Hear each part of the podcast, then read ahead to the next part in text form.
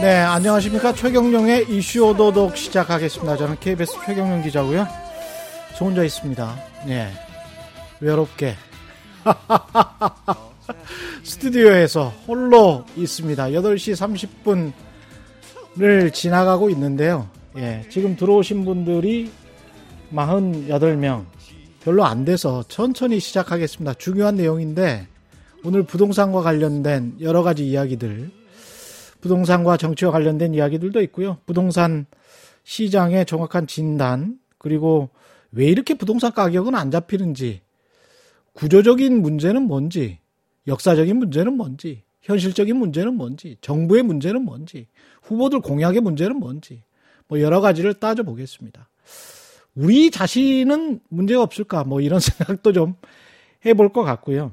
예, 앞에 맥주는, 예, 앞에 맥주는 협찬이 아니고요. 그냥 하면서 혹시나 속이 타거나 목이 타면 저한테 마시라고 제작진이 권유는 했지만 제가 음주 방송을 할 수는 없지 않습니까? 예, 그래서 그냥 옆에 밤이나 까고 있습니다. 이슈 어도독이기 때문에 밤 밤을 깝니다. 예, 밤은 먹겠습니다. 예. 그럼에도 불구하고 님, 예, 제가 자주 쓰는 말이죠. 예. 그럼에도 불구하고 님이 최경련 기자님 갈수록 잘생겨지시네요. 진실을 말해주셔서 감사합니다. 예. 126명 드디어 제가 목표했던 초기 2분, 3분 정도 지나면 120명, 100명이 넘을 것이다. 시작하겠습니다. 뭐부터 시작할까요? 웨일님이 첫 질문. 최 기자님의 주택은 자가인가요? 전세인가요? 많이 올랐나요? 예. 저는 이런 질문 바로 받습니다. 빼지 않아요. 예. 왜냐? 경제 수요에서 제가 한 세 번 말했을걸요? 저는 자갑니다. 2017년 4월에 샀습니다. 직장 생활 시작하고, 어, 몇 년인가요? 제가 96년부터 시작했으니까 21년 만에 첫 주택을 구입을 했습니다. 예.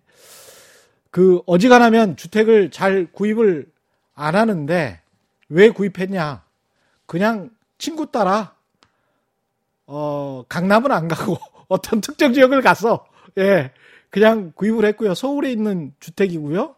2017년에 구입했으니까 4년 전이잖아요. 많이 올랐겠죠. 예.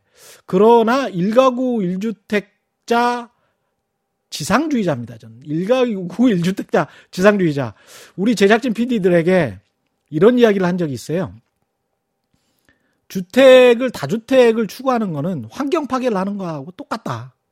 예. 지구는 딱 하나인데 한 나라의 국토도 아주 한정돼 있거든요. 우리가 새만금을 계속 개발할 수도 없고 ICP ICPP 보고서에 나온 것처럼 오히려 해수면이 높아지면 국토가 줄어들잖아요. 근데 국가를 구성하는 요소는 세 가지죠. 영토 주권 국민. 근데 국민은 많으면 많을수록 경제 성장이 높아지고 경제력이 부강해지지 않습니까? 예? 아무래도 많이 더 생산을 하게 되니까. 영토는 아주 한정돼 있어요. 그 영토를 그래서 헌법 122조는 어떻게 하 라고 했냐면요. 효율적으로 이용하라고 했습니다. 그게 국가의 책무입니다. 효율적으로 이용해야 된다.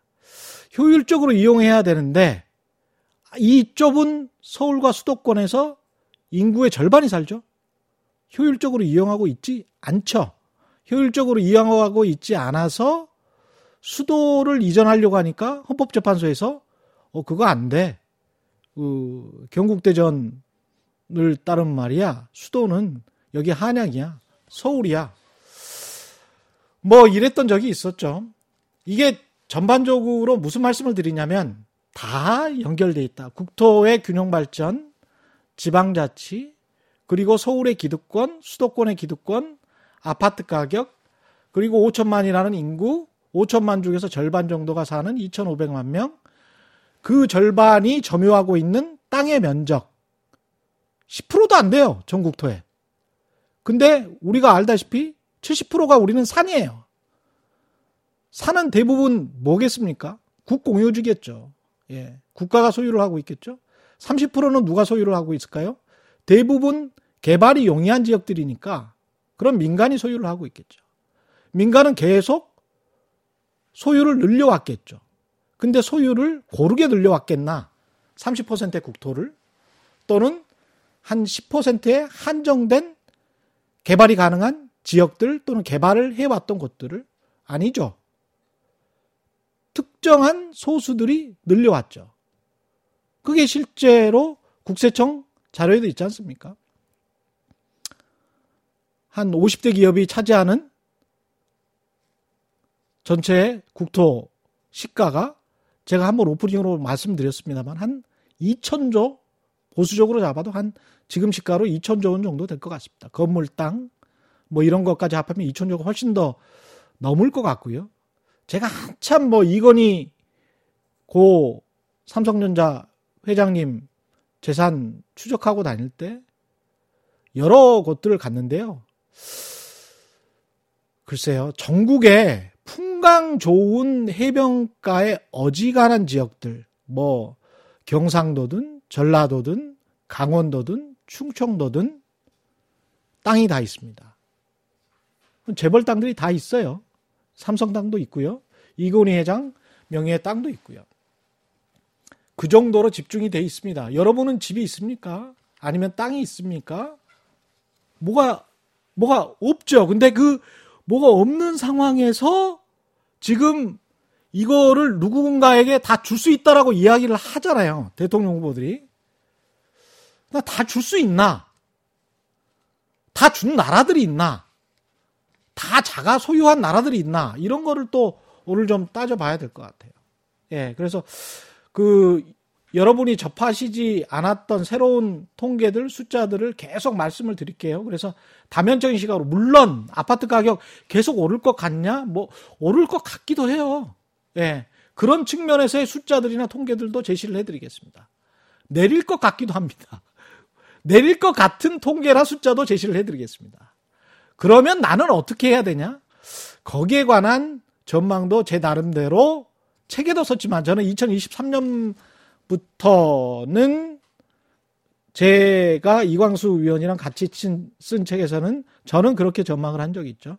2023년부터는 어, 좀 떨어질 것 같다라는 전망을 했는데 그것의 근거, 그건 뭐 현실은 계속 바뀌는 거니까요. 그 시점을 맞출 수는 없는 것이고 그런 전망의 근거들도 같이 제시를 하고 지금 현재 숫자들. 그래서 제가 휴대폰도 가져왔어요. 미국 뭐 10년물 국채 금리랄지 뭐 이런 것들도 연동해서 보여드려야 되기 때문에 다음 질문으로 가보겠습니다. 제가 말이 많죠. 질문은 계속 들어오는데 말이 너무 많아. 끊기질 않아. 아. 선셋파크님, 대선 때만 되면 대선 앞두고 부동산이 오르는데 왜 이럴까요? 대선 앞두고만 오르는 게 아니고요. 부동산 가격은 계속 올라왔죠. 그러니까 경제 성, 경제가 성장을 하고 산업화 도시화가 이렇게 빨리 된 나라. 제가, 어, 그, 태어났을 때 농촌 지역이 많이 있었던, 그래, 그랬을 때 한국과 대부분이 지금 도시화가 된 한국. 근데 그게 한 30년, 40년 만에 이렇게 됐단 말이죠. 이렇게 빨리 도시화나 산업화가 이, 이루어진 나라가 없죠. 도시와 산업화라는 건 사람들이 밀집해서 살게 되고 밀집해서 살게 되면 그 밀집해서 살게 되는 도시들 지역으로 해서 집값이 앙등되는 거는 당연하죠. 기자님 잔디 인형 닮았어요. 이거 좋은 말인가요? I am I am pilot. 이거 좋은 말 아니죠? 좋은 말인가? 김성진님 아파트 가격과 성장률 상관관계 알려주세요. 그 이야기도 해야 되겠네. 그 지금 말이죠. 아까 그 미국 국채금리 이야기 하면서 최근까지 우리가 5, 6월까지 어떤 이야기를 했었냐면요. 그 주식시장에서, 금융시장에서. 기억나시죠? 미국 국채 10년물 금리가 1.6%가 넘었다. 이것은 곧 미 연준이 테이퍼링을 시작할 징조다. 금리가 너무 빠르게 미 국채 금리가 오르고 있다. 안전자산으로 이동한다. 이렇게 되면 한국 주식 시장은 빠질 것이고 자산 가격의 거품은 내려갈 것이다. 금리 상승이 임박했다. 이랬다가 지금 미국 국채금리 봐보세요. 미국 국채금리 10년물 금리 보면 1.25%이 정도 될 겁니다. 그러면 3개월 전에 비해서 1.6%에 비해서 그만큼 금리가 내려갔다는 것은 뭐라고요? 경제가 다 성장한 것 같다. 덜 성장할 것 같다 를 의미를 하는 겁니다. 이게 좋은 걸까요? 나쁜 걸까요? 경제가 너무 빨리 성장할 것 같아서 인플레이션이 올 것 같아서 금리를 올려야 되겠다. 금리가 오르는 것 때문에 자산 가격은 떨어질 것이다. 주식 시장에서 빨리 대피해라. 라고 전문가들이 이야기했던 게 3개월 전이었는데 지금은 테이퍼링을 시작한다고 연준이 구체적으로 일정을 밝혔죠. 연말쯤부터 시작해가지고 내년 언제쯤에 뭐 완료하겠다. 테이퍼링 완료되면 금리 인상이 시작이 되겠죠. 그러면 2022년, 2023년 예정대로 진행될 것 같습니다. 그런데 경제 성장률은 고점을 찍었다라는 이야기를 하고 있다는 거죠. 미국 경제는 미국 경제가 고점을 찍었다는 거는 세계 경제도 이제 고점을 찍었다라는 이야기가 되겠죠. 그러면 어떤 이야기입니까? 오, 전혀 다른 상황이 왔네요.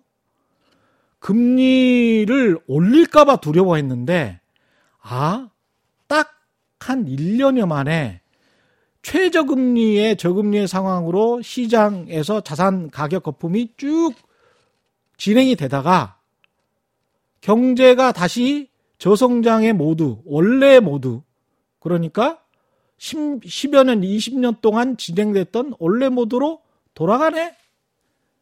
그러면 올라간 거는 뭐죠? 자산 가격 하나만 올라가게 된 겁니다. 경제 성장률은 원복하고요. 그러면 금리는 경제 성장률이 한 2% 정도 성장하는 게 미국 경제 성장의 본래 모습이거든요. 그게 이제 4%니까 더블로 성장을 했죠. 물론 지난해 뭐 엄청나게 마이너스였지만 그럼에도 불구하고 이런 상황이 되면 자산 가격이 이미 높아진 자산 가격에 대한 뭐랄까요? 꺼림칙함. 이거 어떡하지? 성장은 이렇게 되는데 그러면 우리가 경제적으로 자본주의적으로 생각을 해보면 성장이 되고 소득이 되고 소득이 올라가고 그렇게 돼서 자산 가격이 점차 올라가는 거는 오케이. 너무 좋아. 그런데 성장이 일본도 미국도 유럽도 한국도 지난 10여 년 동안 특히 2008년 금융위기 이후에 계속 저성장이었어요. 그래서 좀 성장이 될 만하면 금리 올리려고 하면 또 갑자기 금융시장에 발작을 일으키니까 다시 저금리가 됐었죠. 그리고 또 저성장이었습니다. 미국 빼고는 대부분의 나라들이 그랬던 상황이죠. 그런데 트럼프가 그게 어떻게 해서 그런 그 저성장이 계속 이어지는지에 관해서는 가장 주요하게 설득력 있게 지금 받아들이는 생각들은 좌든 우든 상관없이 빈부격차 때문에 그렇다. 불평등이 너무 심해져서 그렇다. 이재용이 혼자서 햄버거를 천만 개를 사 먹을 수는 없잖아요. 이 상황이 계속 진행될 수 없을 것 같아서 그렇다. 라는 거잖아요. 소비가 계속 진작이 돼야 되는데, 소비가 계속 진작이 될 소득이 뒷받침 되거나 그 소득이 뒷받침된 대중은 점점 옅어지고, 중산층은 옅어지고, 아주 돈을 잘 버는 10% 또는 20% 우리나라에도 부자들 많아요, 사실은. 20% 정도의 소득 5분이 20%는 연봉이 지금 연소득이 1억 정도 되죠. 왜냐하면 어, 월급으로 따지면 월 소득으로 따지면 한 천만 원 가까이 되니까요. 990만 원 정도 될 겁니다. 5분위 소득자들은 5분위 소득 가구죠, 가구. 그러면 그게 전체 가구가 우리가 한 2천만 가구가 되니까 그 중에서 어, 20%면 얼마예요? 400만 가구죠. 근데 서울의 아파트는요, 지금부터 왜 상승할 수밖에 없는지 구조적인 숫자들이 들어가고 있습니다. 2천만 가구 정도에서 상위 20%가 평균 1억 정도를 버는 가구들인데, 400만 가구가, 2천만 가구 중에 400만 가구가, 서울의 주택은 한 370만, 80만 가구네요. 근데 아파트는 한 160, 70만 개 정도 돼요. 그런데 제가 2000년대 중반에 잠실의 주공 재건축 단지의 등기부 등본을 다 떼본 적이 있어요. 한 3천 가구 정도를. 근데 그 아파트를 산 사람들이 누구냐? 60% 정도가 지금도 지금은 더 심하겠죠. 실거주자가 아니고 그 아파트 말고 다른 지역, 강남구의 다른 지역, 서초구의 다른 지역, 서울의 다른 지역, 또는 서울이 아닌 지역에 있는 사람들, 지방에 있는 사람들, 또는 전 세계 뭐 재미교포, 제일교포 할 것 없이 한 20개국 정도 됐을 겁니다. 그런 한인들이 샀어요. 이 2, 3천 가구를. 그래서 한 70%가 그런 사람들이 소유를 하고 있어요. 그러니까 실거주를 하고 있지 않은 거죠. 실거주를 하고 있지 않은 거예요. 자, 400만 가구가 아, 연봉 1억 정도인 사람들이고요. 지방에서도 서울의 아파트를 선호를 하고 있고요. 서울의 아파트는 한 160만 채 정도 되고요. 그 중에서 새 아파트는 상당히 작고요. 한 20% 정도밖에 안 되겠죠. 그래서 재투자할 투자의 목적으로 이건 분명히 투자 수요죠. 재건축 아파트를 사놓겠다는 지방에 사시는 분들, 서울의 다른 지역에 사시는 분들, 이런 사람들이 있는 거죠. 근데 그 사람들의 소득으로도 지금 서울의 아파트를 살 수 있느냐 없느냐 부자들의 관점에서 생각을 해봐야 될 것 같아요. 부자들의 관점에서. 우리가 PIR로 계산을 해보면 지금 런던 같은 경우에 2016년에 어 PIR은 price income ratio입니다. 그러니까 아파트 가격, 주택의 가격과 소득의 비율이죠. 그게 영국 런던 같은 국제적인 대도시도 2015년, 16년에 한 9배 정도 됐어요. 10배가 좀 안 됐거든요. 근데 지금 한 15배, 16배 됩니다. 아니, 런던도 굉장히 올랐죠. 우리 단순하게 한번 계산을 해봅시다. 서울의 평균 소득이, 어, 서울만 따졌을 때는 다른 지역에 비해서 훨씬 높습니다. 한 6,500만 원 정도 될 거예요. 평균 소득이. 그러면 PIR로 따졌을 때 10배가 되면 6억 5천이죠. 20배가 되면 한 12억 정도, 조금 13억 정도 되는 돈이 되겠습니다. 그러면 서울의 아파트는 아마도 지금 현재 런던 수준의 PIR을 보인다고 봐야 되겠습니다. 15배 정도. 평균 가격을 따졌을 때 한 10억 정도 할 거니까요. 10억, 11억 정도 할 거니까. 그렇다면 서울 사람들 기준으로 서울의 평균 소득과 어, 서울의 평균 아파트 가격을 대비해서 봤을 때는 서울이 고평가돼 있냐? 그러면 다른 음, 글로벌 대도시들 의 특징 그리고 서울에 이렇게 집중돼 있는 한국의 상황. 서울은 홍콩이나 싱가폴보다 더 심각해요. 사실은 면적이 훨씬 더 작고 그리고 인구수는 훨씬 더 많이 삽니다. 홍콩이나 싱가폴에 비해서도 도시 국가인 싱가폴에 비해서도 그런 상황을 생각을 해본다면 그리고 어 런던이 아무리 글로벌 도시라도 서울만큼 국가 내에서의 어떤 밀집도랄지 위상을 가지고 있지는 않거든요. 서울은 절대적이죠.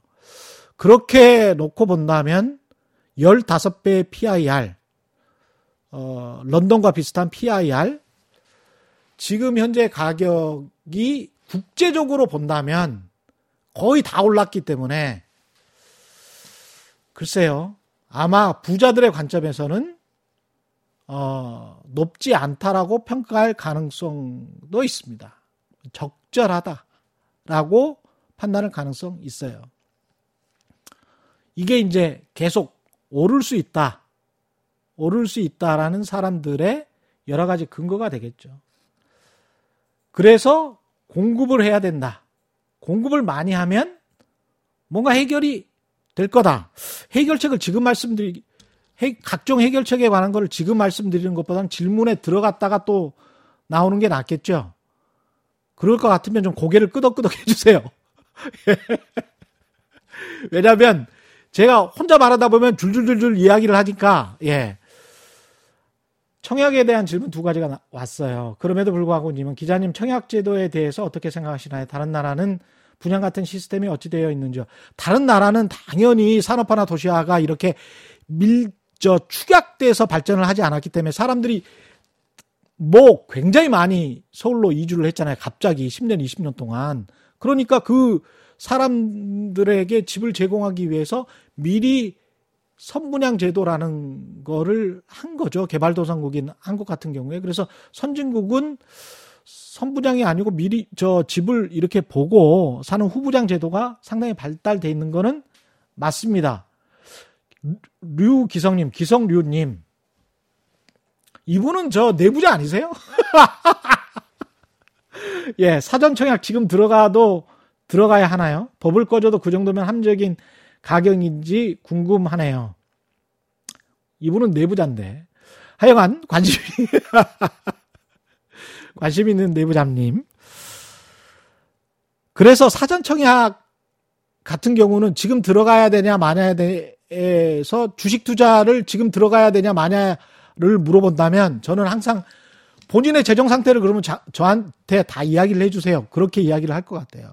그래서 저 같은 보수적인 투자자라면 어, 가능하면 어, 대출을 잘 하지 않고 보통 대출은 25% 이내 정도 보수적으로 잡는다면 20% 이내 정도로 집 가격에 예, 대출을 하고 자기 소득으로 따졌을 때 소비를 본인이 충분히 알 수 있을 거예요. 소비를 충분히 하고 애들 뭐 학원도 보내고 그래도 대출금을 그래도 갚아 나갈 수 있다. 원리금을 분할 상환할 수 있다. 굉장히 보수적이죠, 제가. 원리금을 분할 상환한다고 했으니까. 근데 지금 현재 방식은 이자를 분할 상환하는 사람들이 아직도 우리나라는 한 40% 가까이 되거든요. 근데 이것도 다른 선진국에서는 없는 방식입니다. 이자만 계속 갚아 나가고 있는 방식. 제가 한국은행에서 본 통계는요. 심지어는 60대, 70대들도 이자만 갚는 사람들이 막 20% 정도 돼요. 그럼 어떻게 하죠? 이분들 돌아가시고 나면? 나중에 집으로 갚아야 되겠죠? 집으로 갚아야 되는데 집값이 떨어지면 어떡하죠? 예. 우리가 알다시피 58년 개띠부터 71년 돼지띠까지 정도까지 우리가 한 100만 명씩 쭉 나왔었고 그 이후에 점차 점차 점차 인구 구성이 줄어들어서 60만 명, 지금은 30만 명, 뭐 이렇게 계속 돼 왔지 않습니까? 근데 굉장히 오래 사셨던 분들이 은퇴를 하고 그 사람들이 가지고 있는 자산의 80%가 부동산 하나, 쉽게 말해서 딸랑 집 한 채 하나고 금융 자산은 대략 한 5천만 원에서 1억 정도 있다. 그렇게 해서 은퇴를 했다. 라고 하는데 그렇게 하다 보니까 소비를 할 수가 없잖아요. 그래서 정부가 해놓은 발상이 어떻게 했습니까? 영모기지 론이라는 정부가 보장해주는 주택금융공사가 보장해주는 전 세계적으로는 정부가 보장해주는 이런 제도는 없습니다. 사실 영모기지 론은 민간의 회사들이 보장을 해주는 거예요. 미국 같은 나라에서는. 그래서 사기 사건도 많이 일어나는데 정부 사실상 정부가 보장해 주는 거죠. 주택금융공사가 보장을 해주고 있으니까. 그거는 한국 가계 자산의 구성이 80%가 부동산에 몰빵이 돼 있고 그런 몰빵돼 있는 상황에서 5060 세대 이상의 세대들이 소비를 할 수가 없는 상황을 정부가 어떤 경제적 경제 성장과 소비를 계속 하세요. 돌아가실 때까지. 그래야 우리 경제가 좀 돌아갈 수 있을 것 같아요. 라고 하는 고육지책으로 내놓은 좋은 아이디어이기는 합니다만 그게 마치 환경 파괴 같다는 게 이산화탄소를 계속 배출하는 거예요. 언젠가는 주택금융공사에 돌아올 것이고 그 주택공사에 돌아오는 그 시점은 20년, 30년이 되겠지만 20년, 30년 후에 집값은 절대적으로 인구와 소득을 봐야 된다라고 저는 생각을 합니다.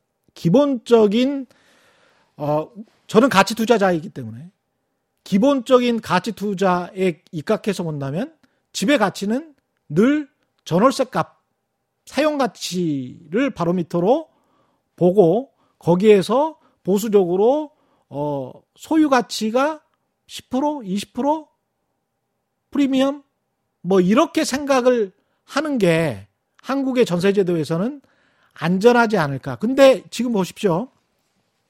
우리가 갭 투자가 시작됐었던 게 2013년, 14년 이랬을 때예요. 갭 투자가 시작됐을 때 주택 시장 상기를 해 보시면 제가 경제쇼에서 많이 언급을 했었는데 2008년, 9년 금융위기 이후에 2010년부터 2014년까지 줄곧 내리막길이었어. 심지어는 압구정동 현대 아파트가 공시가가 대형 평형이긴 합니다. 한 60평짜리 국회의원 제가 저 재산 보면서 이렇게 보니까 공시가가 한 4억을 빠져요. 공시가가 4억 빠진다는 거는 시가가 한 8억에서 10억, 10억 빠졌다는 거예요. 1년에 그렇다는 겁니다. 1년에. 4억이 빠지기도 하고 2억이 빠지기도 합니다. 공시가가. 당시에. 그래서 몇 년 동안 강남 지역 아파트들이 뭐 35%가 빠졌다. 공식적인 통계로도. 그게 2010년부터 2014년까지인데 그때 있었던 일이 뭐냐? 그때 금리가 올랐죠. 한 1.25%포인트 정도 올랐었습니다. 한 1년 반 동안에. 오르고 확 낮추지도 또 못했어요. 그런 상황에서 그, 그 금리 이가 올랐었고 제가 지금 말하다가 그 포인트를 놓쳤는데 앞에 지금 꼭 말했어야 되는 포인트가 있는데 하다가 또 생각이 나면 말씀드릴게요. 예. 도, 도대체 언제 사야 하나요? 라고 이야기를 하시잖아요. 이게 사는 시점을 저 같은 가치 투자자는 주식도 살 때 있잖아요. 저는 팔 때 가격을 항상 생각을 해요. 팔 때 내가 얼마에 팔 수 있다. 이 기업은. 왜냐하면 이 기업의 본질 가치가 얼마기 때문에. 근데 얼마가 저평가돼 있다고 보기 때문에 앞으로의 시장, 이 산업, 이 산업의 시장, 이 업종의 시장은 어느 정도 성장할 것 같고 이 기업은 그 업종, 그, 그 산업군에서 뭐 톱티어고 뭐 1등 기업이고 그렇다면 위상은 어느 정도가 될 것 같고 글로벌리 다른 경쟁 기업들의 퍼는 예? 주가 수익 배율은 어느 정도니까 아까 런던하고 한국 서울하고 비교하는 거하고 똑같 죠. 그렇다면은 얘는 가능성이 있어 없어. 뭐 이렇게 생각하고 매도 때의 매도 시점은 그러면 어느 정도 어느 가격이 되면 나는 팔만 하겠네? 이 기업의 펀더멘탈이 바뀌지 않는 이상은 뭐 가야겠지. 그러나 시장의 상황이 변한다면 또 그, 때는또 그때 가서 판단을 하고 그게 이제 주식 어, 투자의 전형적인 가치 투자자들의 방법이거든요. 근데 집은 1가구 1주택, 1, 무주택자가 1가구 1주택을 장만한다는 시점에서 본다면 보통 한 번 사면 10년을 소유를 한단 말이죠. 보유를 해요. 어쩔 수 없이 인생의 주기상 예. 아무리 자기가 잘났어도 더 잘난 사람은 뭐 여러 번 사고 팔고 하겠지만 여러 번 사고 팔고 하는 거는 투기적인 성격이 있기 때문에 저는 권하지는 않습니다. 그거는 다주택자가 어 투기적인 건지 아니면 1년에 한두 번씩 계속 집을 사고 파는 사람이 투기적인 건지 저는 둘 다 투기적이라고 보거든요. 그건 완전히 집을 거래 수단으로 생각을 하는 거지 주거의 수단으로 생각하는 거는 아니잖아요. 그래서 그런 거를 본다면 매수 시점을 고민하지 마시고요. 매도 시점을 고민하세요. 20대라면 내가 30세 집을 팔 건지, 30대라면 45세 집을 팔 건지, 그리고 집을 팔 때 집을 파는 이유가 있어야 될 거 아니에요. 뭐 목돈이 필요한다든가, 예? 아니면 그때는 은퇴를 할 거라든가, 아니면 그때 집으로 그 집 한 채를 내가 투자해서 파이어족이 된다든가, 뭐 그런 명확한 목표 의식이 있겠죠. 지금 상황에서는 그런 어떤 목표 설정을 명확히 해서 가져가는 게 1가구 1주택자라면 근데 투자라 투자로 생각하시지는 제발 말고요. 예, 그거는 아닌 것 같고요. 집값은 보수 정권, 진보 정권은 어디가 잡아야 되리나요? 이것도 너무나 이분법적인 질문인 것 같아요. 예, 시장 상황에 따라서 제가 가끔 그런 예, 말씀드리는데 문재인 정부의 경제 정책과 박근혜 정부의 경제 정책 중에 한 7, 80%는 대동소이할 겁니다. 지금 곰곰이 한번 복귀해 보십시오. 최저임금. 얼마 크게 달랐습니까? 부동산 정도 크게 다르죠. 나머지 산업 정책하고 금융 정책 똑같죠? 통화 정책 똑같죠? 근데 정부의 경제정책이라는 건 딱 두 가지밖에 없어요. 재정정책하고 통화정책하고. 예. 근데 통화정책은 중앙은행 거고요. 재정정책은 우리가 IMF의 트라우마 때문에 홍당기 경제부총리가 저렇게 딱 버티고 앉아 계셔가지고, 예. 쓰고 싶어도 잘 못 쓰잖아요. 예. 그렇기 때문에 그렇게 크게 벗어난, 나지 않죠. 추경을 더 많이 편성했다? 그거는 국가적 위기 상황에서 그 코로나 위기 상황에서 만약에 보수 정부라도 달랐을까? 한 5조 차이가 났었을 수 있지만 아마 집권 여당이 국민의 힘이었다면 더 쓰자고 했을걸요? 30조 원, 100조 원. 그때 가서는 또 집권당 입장에서는 또 비슷하게 할 수밖에 없었을 것 같습니다. 예. 정권 재차출님, 갈치탕 끓이고 있으면 막걸리 한 잔 하려고요. 좋으시겠습니다. 저는 이거 맥주, 맥주 먹고 싶네. 계속 그 이야기를 하다 보니까 제가 원래 하고 싶었던 이야기의 그 뭡니까 핵심으로 접근을 하지 못하고 질문을 받으면서 제가 직자적으로 대답을 하니까 제가 오늘 사실을 하고 싶었던 이야기는요. 핵심은 핵심 주제는 이거예요. 이 정치든 언론이든 부동산이든 우리의 인식이 있지 않습니까? 우리의 인식이 인식과 정치권, 정책 결정자들 간의 타협 또는 갈등 또는 전투예요. 그래서 우리가 우리 속마음을 한번 곰곰이 들여다보면 저도 자꾸 이제 투자라는 이야기를 했잖아요. 근데 집은 아주 그 원리주의적으로 보면 주거의 수단이죠. 근데 한국의 역사가 산업화 도시화가 급격하게 진행되면서 어, 기성세대가 한 30년 동안 집으로 돈을 번게 역사예요. 예. 그래서 그걸 봤어요, 실증적으로. 그래서 그 다음 세대가 야, 우리도 집으로 저렇게 안전하게 돈 벌고 싶어 라고 하는 것에 관해서 비난을 할 수가 있나? 특히 일가구 1주택이라도 나는 하고 싶어 라고 한다면 비난할 여지가 굉장히 줄어들죠. 힘들다고 봅니다. 일가구 1주택을 하고 싶다라고 한다면. 근데 세상이 그때 태어난 것과 지금 태어난 것과 그러니까 50년대, 60년대에 태어난 것과 또는 70년대 정도까지 태어난 것과 80년대, 90년대, 2000년대 태어난 것과는 세상의 패러다임이 물질적인 구성이나 성장이나 이 모든 것들이 다 바뀌어 버렸거든요. 바뀌었는데 우리의 사고는 과거에 머물러 있는 거죠. 계속 그렇게 돈을 벌고 싶은 겁니다. 근데 그렇게 될까? 그렇게 되지 않는 이유. 그러니까 집값이 떨어질 것 같다라고 생각하는 이유. 제가 이제 인구에 관해서는 말씀을 계속 드렸으니까 장기적으로 저, 저는 보면 집값은 떨어질 수밖에 없다라고 서울이건 어디건 저는 생각을 하는데 이유는 우리가 공급 늘린다, 공급 늘리면 뭐 집값 잡을 수 있다라고 이야기를 하는데요.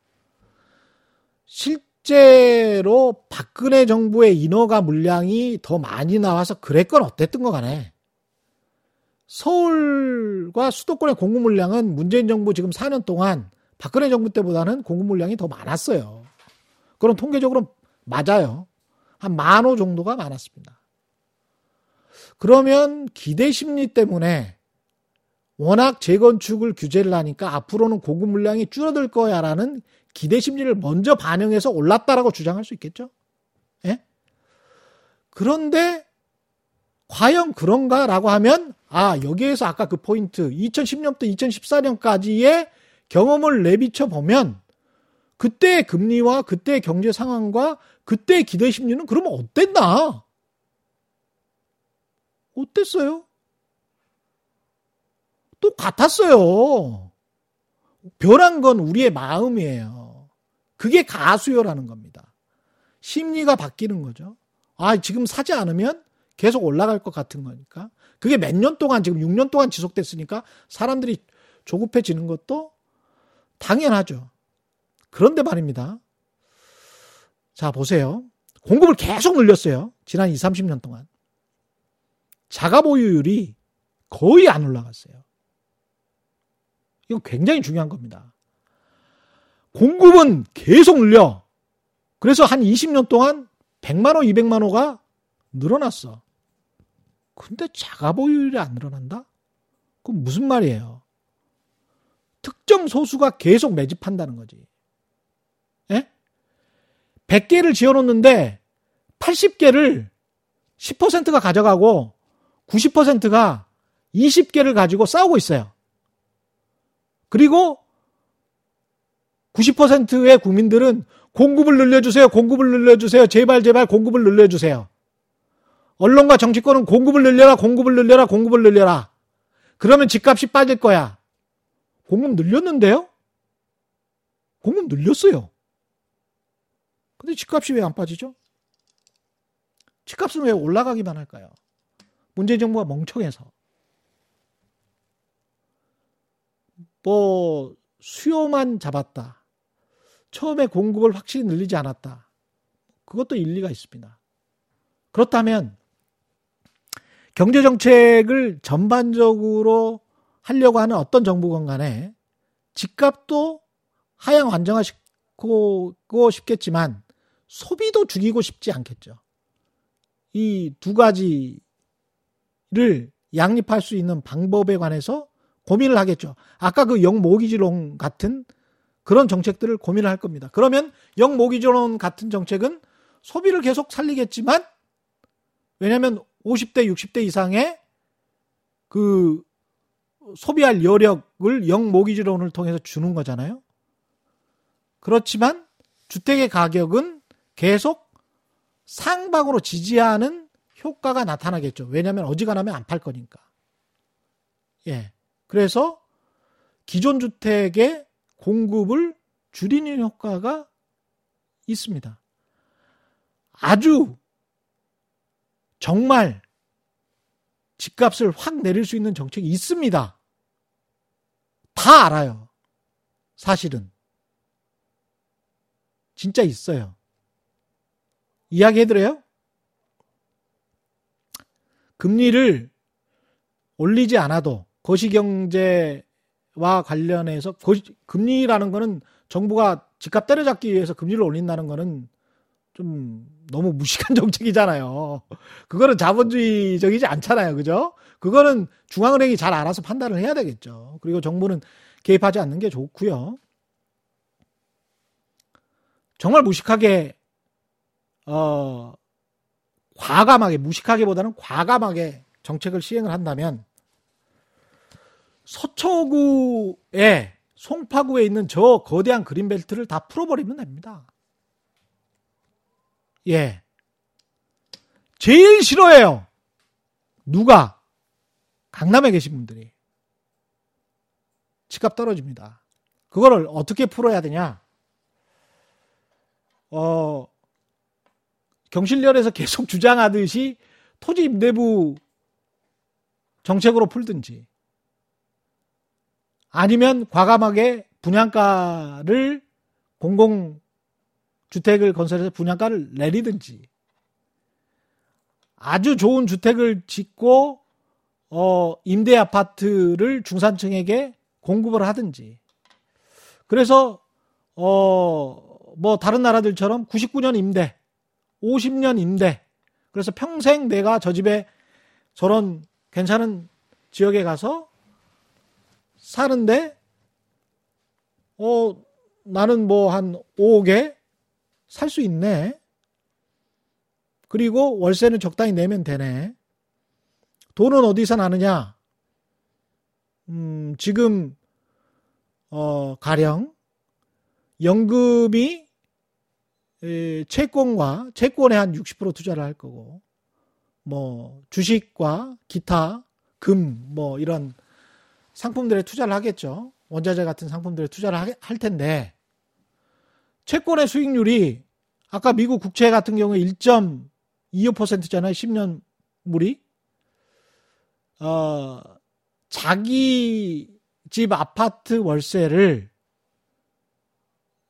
안 내는 사람들이 있을까요? 미국에서 모기지 론은 파생 상품 때문에 터졌는데 그 전에 미국의 은행가들이 믿고 있었던 거는 월세를 미납하는 그런 세입자들은 없다.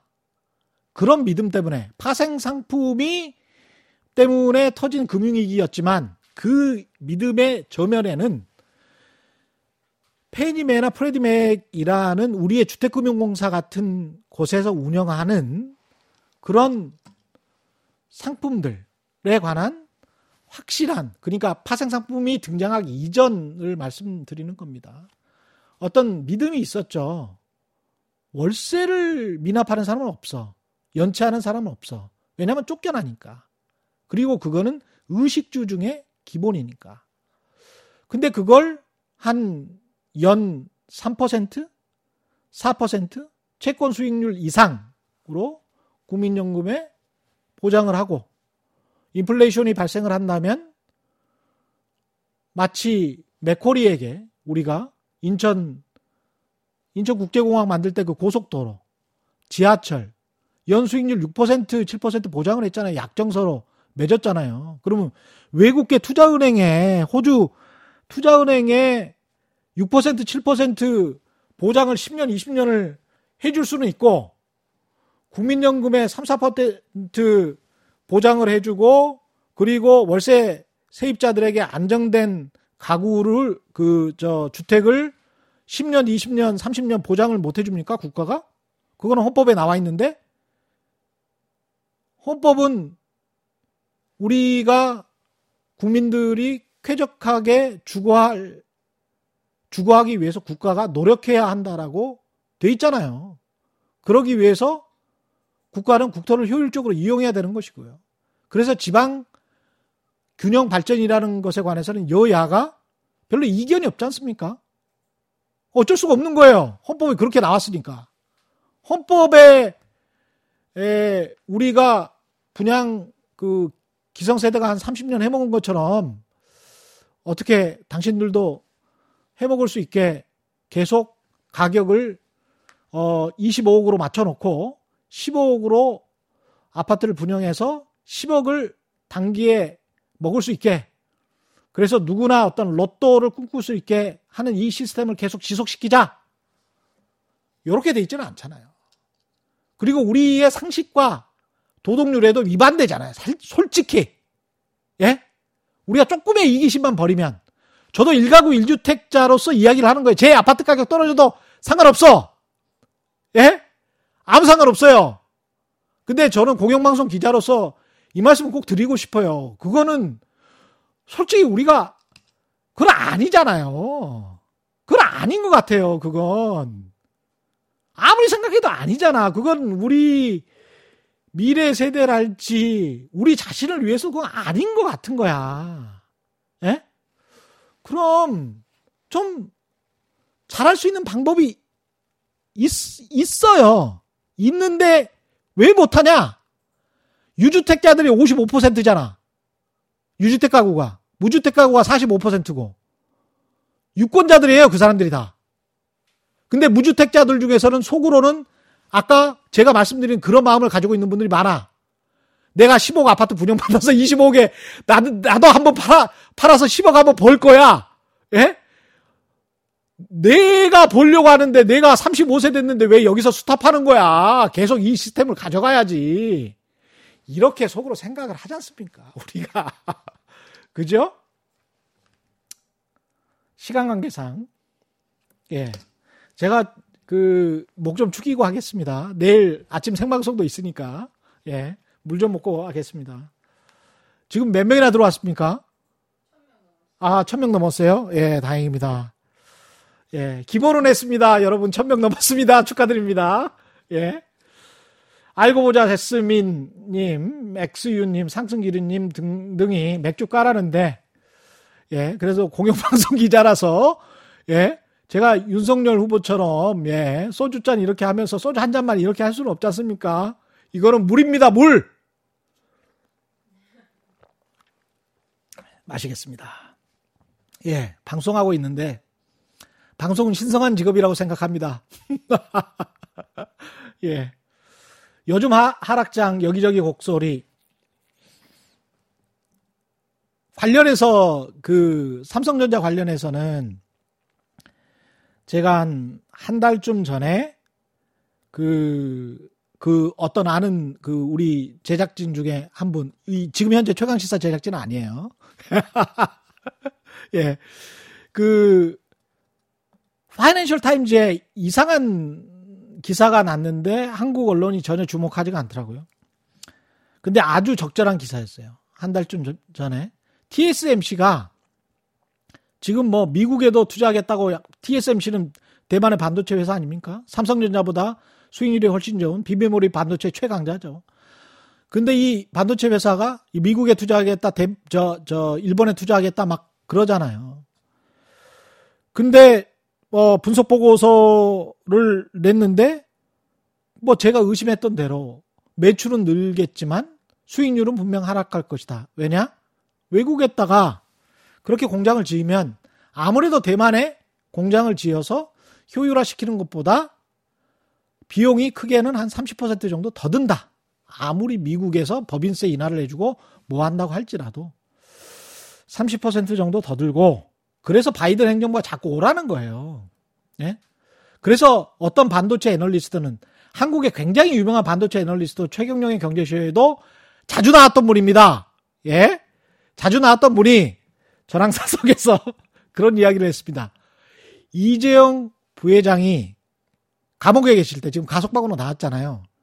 오히려 삼성전자의 천운이다. 감옥에 계속 있어야 한다. 왜냐하면 감옥에 있는 동안 이재용 부회장이 감옥에 있기 때문에 우리가 투자를 결정을 못 한다. 라고 하면서 시간을 끄는 게 삼성전자로서는 훨씬 이길 수 있다. 왜냐? 공급 과잉의 목소리가 바로 나올 것이다. 그분이 정말 전문가이신 게 이런 말씀을 하신 게 한 4개월 전이에요. 4개월 전. 지금 최근에 언론에 다 도배되고 있죠. 4분기 내년 초 공급 과잉론. 제가 한 4개월 전에 들었는데. 그래서 오히려 삼성전자에 득이 될 수 있다. 삼성전자는 천운을 타고 났다. 이재용 지금 감옥에 있는 것 thank you 브라보 라고 말씀을 하셨으나 이게 시장의 논리입니다. 이게 법무부 장관님 정신 차리세요. 이게 시장의 논리라고 이게 이게 이게 시장의 논리고요. 가석방은 정치의 논리죠. 정치의 논리. 미국이 전 세계 글로벌 기업들, 동맹국의 글로벌 기업들의 IT 기업들의 팔을 비틀어서 IT 하드웨어 기업들의 팔을 비틀어서 너희들의 수익률 뭐 신경 쓰지 말고 와서 투자해. 왜? 바이든의 공약은 처음부터 끝까지 미국의 일자리였어요. 미국의 고용이에요. 트럼프건 바이든이건 제일 관심 있는 거는 미국 노동자들의 안정적인 일자리. 근데 그걸 그 사람들은 어떻게 할 수 있냐? 다른 나라에 팔을 비틀어서 할 수 있습니다. 우리는 그렇게 못합니다. 그게 미국의 강점이죠. 깡패지. 정말. 깡패예요, 깡패. 예? 그래서 수익률이 떨어질 것 같은데? 라고 속으로 생각하면서 또 그냥 으 들어가는 거예요. 예? 왜 애널리스트들이 그걸 눈 감고 있겠 모르겠습니까? 시장은 IQ가 3000이라고 하잖아요. 왜 떨어졌겠습니까? 삼성전자가. 계속. 예? 수급에 의해서 결정된다며. 예? 수급에 의해서 가격이란 말이죠. 예? 그래서 지금 삼성전자의 펄을 근데 또 다른 기회가 올 수도 있습니다. 이거는 저는 항상 역발상으로 보기 때문에 삼성전자 지금 계속 떨어지고 있잖아요. 내년 돼서 의외로 또 그 안정적으로 어 영업이익이 가령 뭐 저는 제, 제 나름의 공식은 이렇습니다. 저는 영업이익이 가령 440조고 어 시가총액이 400조잖아요. 순이익으로 따지지 말고 영업이익으로 따지세요, 여러분. 왜냐하면 순이익은 갑자기 지출되는 게 있을 수가 있고요. 뭐 세금도 영향을 미칠 수가 있기 때문에 그 기업의 체력, 경쟁력, 펀더멘탈을 따지려면 늘 영업이익의 추이를 보셔야 됩니다. 넉넉하게 봐줘서 한국 기업들은 어 10배 정도 10배 아래다. 가령 40조를 벌 것 같은데 내년에 시가총액이 400조다. 400조 이하다. 300조다. 매력적인 가격이죠.